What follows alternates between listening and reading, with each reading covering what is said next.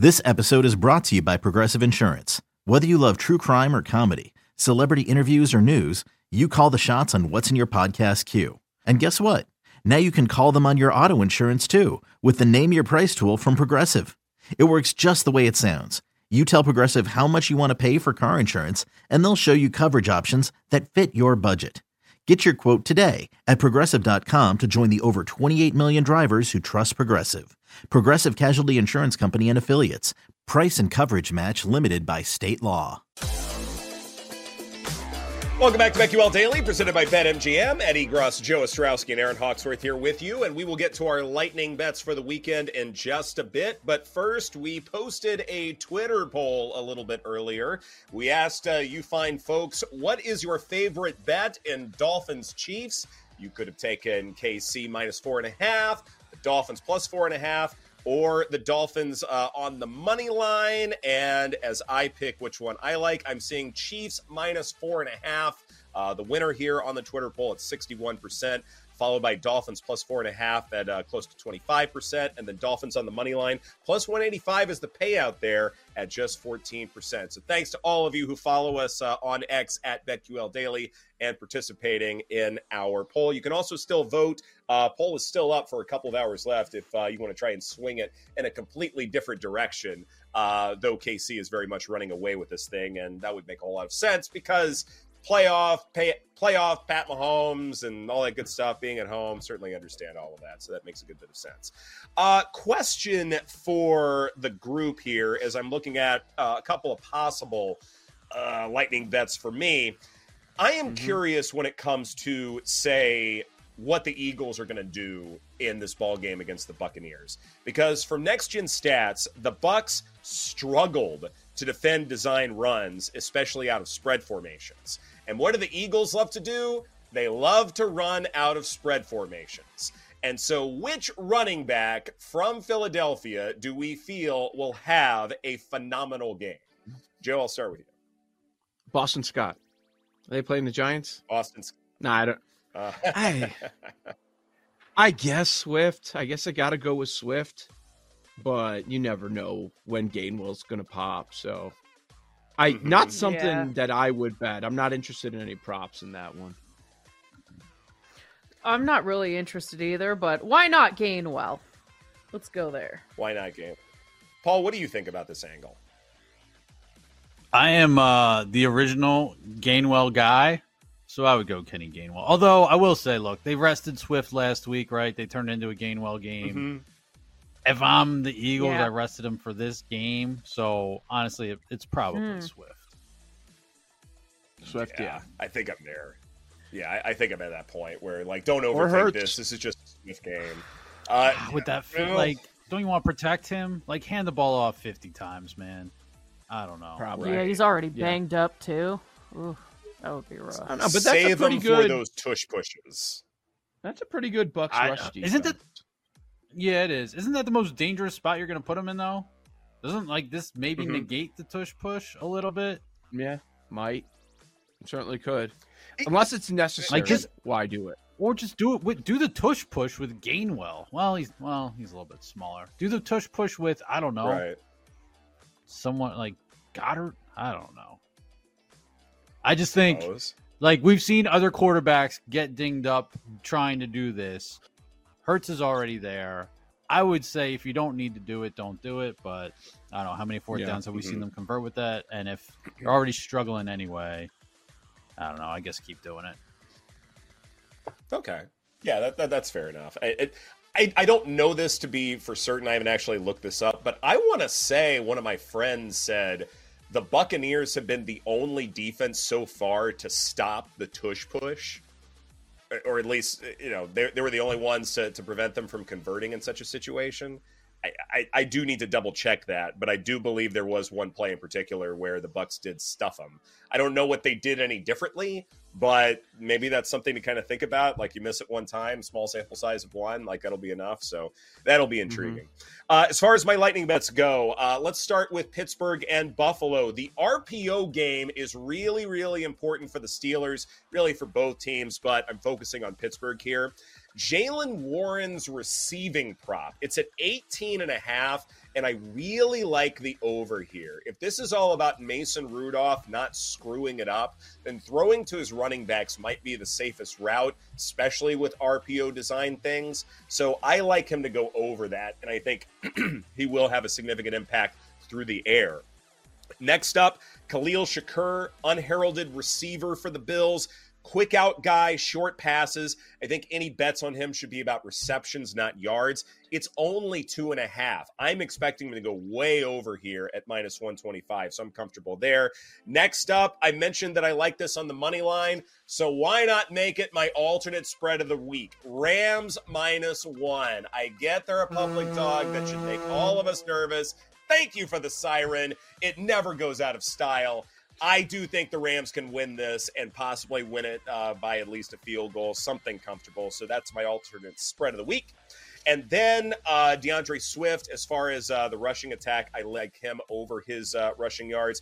CeeDee Lamb, alt receiving yards over 125. That's the number that I landed on. Might even go a little higher between now and Sunday. So if I do, I will make sure to mention this on the Twitter. But definitely, he should be due for a monster game against this Packers defense that cannot contain slot receivers. And the fact that Dak Prescott will continue to pass even with a comfortable lead.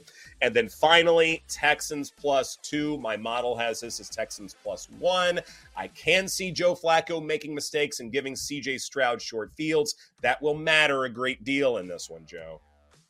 All right, couple dogs, couple overs, and a prop in the five games that are going to be played before we're back here on Monday morning. So as far as let's go sides first. Yeah, I'm doing it. I know it's it's with everybody else. Everybody's on it, but I'm give me the Rams uh, plus three going to Detroit. We've uh, gone over the reasons all week, and I don't think this is going to be the number we close at, but this is what we have to work with uh, late on a Friday morning. I do like the Dolphins to go to KC and cover the number at four and a half. I'm guessing that might bounce up to five.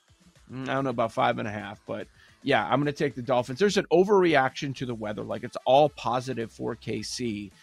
It, the important thing for me is Mostert is it looks like he's going to be out there. That's what it looks like. So I think that's going to be massive for this game. So give me Miami. People overreacting to the Dolphins and how they've done against top teams. Doesn't mean they have to win. They just have to cover the point spread and keep it close, which I think they can do with that offense.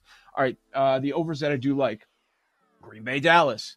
That's going to go over. See that one as a shootout going back and forth. So impressed with what Green Bay has done offensively second half of the year, and they have a terrible defense. Uh, Cleveland, Houston, a lot of pass to and over in that one. It could be Cleveland playing in front and Stroud trying to catch up, or it could be the opposite opposite way. Um, either way, Flacco's going to push the ball down the field.